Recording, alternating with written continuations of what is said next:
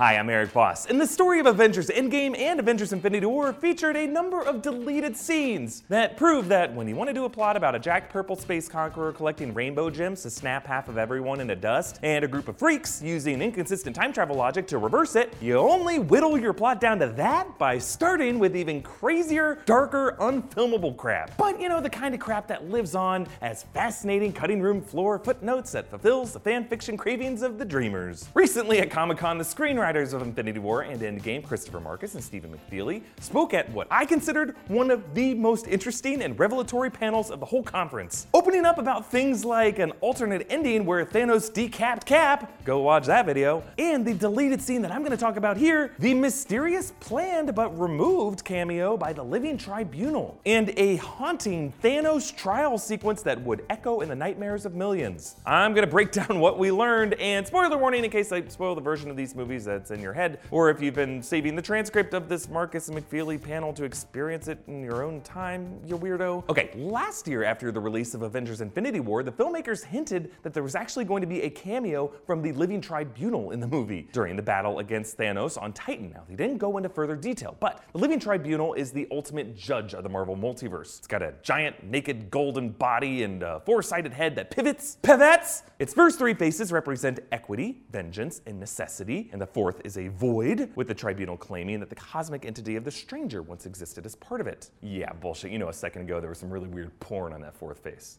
It was a void, it was a void! Anyway, the Living Tribunal is mostly associated with the Doctor Strange comics, but the entity makes a key appearance in the Infinity Gauntlet storyline that Infinity War and Endgame were adapted from. After Thanos snaps and breaks everything, the other cosmic entities, like Galactus, appeal to the Living Tribunal to render judgment on Thanos' crimes. And the Living Tribunal ultimately decrees that Thanos did nothing wrong. Wrong. That's right, one of those. Its verdict is that Thanos' conquest of the Infinity Gems and his actions adhered to the laws of nature and survival of the fittest, and therefore, Thanos is not guilty. But according to the Infinity War and Endgame screenwriters, their Living Tribunal scene was going to go down quite differently. And so we stuck the Living Tribunal in the movie. As Thanos and Doctor Strange came to blows, Doctor Strange blew Thanos' mind and sent him through the mindscape. So they're referring to the battle on Titan in Infinity War when Thanos and Doctor Strange engage in their wizard duel. In the final cut of the movie, their duel is a volley of cool moves. A mirror dimension attack, turning into a black hole attack, turning into butterflies. You remember, it was awesome. But concept art from the film suggested that this battle was going to be way trippier. Strange was, as the writers confirmed, going to tap Thanos' forehead and blast him through the multiverse, just as the Ancient One had done to him in Kamar-Taj. This battle was going to be insane, with the two of them continuing to duke it out on a variety of interdimensional acid trip surfaces. But as the writers continue to explain, this trip was originally going to go to much darker depths. The idea is that he's zipping through the universe, being presented with all of his many, many crimes. Bodies are being thrown at him, he lands, things turn into bodies, hands are grasping at him. It's really grim. At the end, he gets dumped in front of the Living Tribunal, who judges him guilty. Guilty. Whoa! So think about this. One by one, all of Thanos' victims were going to present themselves as witnesses at his trial. Kind of like a survival final tribal council, or the finale of Seinfeld. But here, we're talking millions of victims. Gamora, Loki, Heimdall, half the Asgardians, half of Gamora's stupid Zehobereians, assuming millions on Xandar, also Thor's pride. All of these victims rising from the grave to pull Thanos deeper. If you think about it, Strange might have been pulling inspiration from his own multiverse trip, where millions of hands sprouted all around him and pulled him down, feeling so good. But really, reflecting Strange's naive fixation with mending his broken hands, here the hands would also probably serve as metaphors for Thanos' victims. This also would probably have looked a bit similar to the Priori Incantatem moment in Harry Potter, in which Voldemort's past victims were reincarnated as shadows to haunt him during that wizard duel. But it's interesting that these screenwriters would have the Living Tribunal judge Thanos as guilty, when in the comics he's found not guilty. A not guilty verdict would result in an interesting twist, as it does in the comics. Thanos would be released from Strange's mindscape spell, and Strange would fail, and it would force him to fall back on his final contingency plan. But since they intended for the Living Tribunal finding him guilty, it forces me to wonder whether this Living Tribunal in this deleted sequence was legit. Because if Thanos was found guilty, wouldn't that just be the end of the story? Unless the sentence was like a couple weeks of community service, picking up trash on Sakaar. Perhaps Strange's spell was just a projection of a trial, a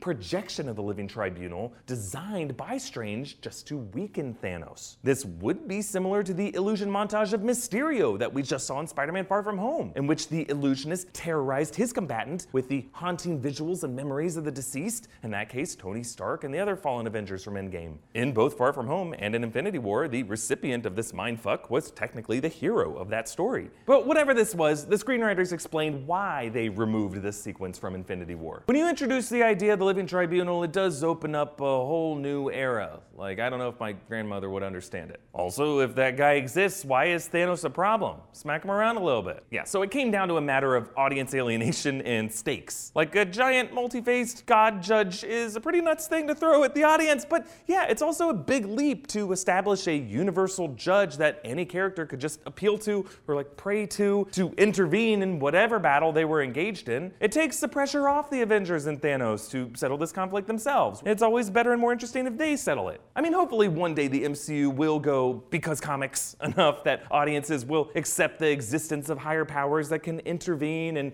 Deus Ex Machina kind of ways. Kind of like grandparents yelling down to the basement, "I don't care if he broke your Nebula toy, he's your brother, now give him a hug." Yeah, in my fantasies, this One Above All is Stan Lee, and he always will be. Do you think this Thanos trial and Living Tribunal cameo should have been kept in Infinity War? Should they have moved it over to Endgame? Should they have still shot it and rendered all the effects to perfection just so that we could see it in like a Blu-ray deleted scene? Yes, right? Yes. Comment down below with your thoughts. Follow me on Instagram and Twitter at E A Voss, and subscribe to New Rockstars for breakdowns and theories about everything Marvel. Thank you for joining me, and let's all think about what the Living Tribunal's genitalia would look like. Would it be four sides? Would it, would it be anything? Who knows?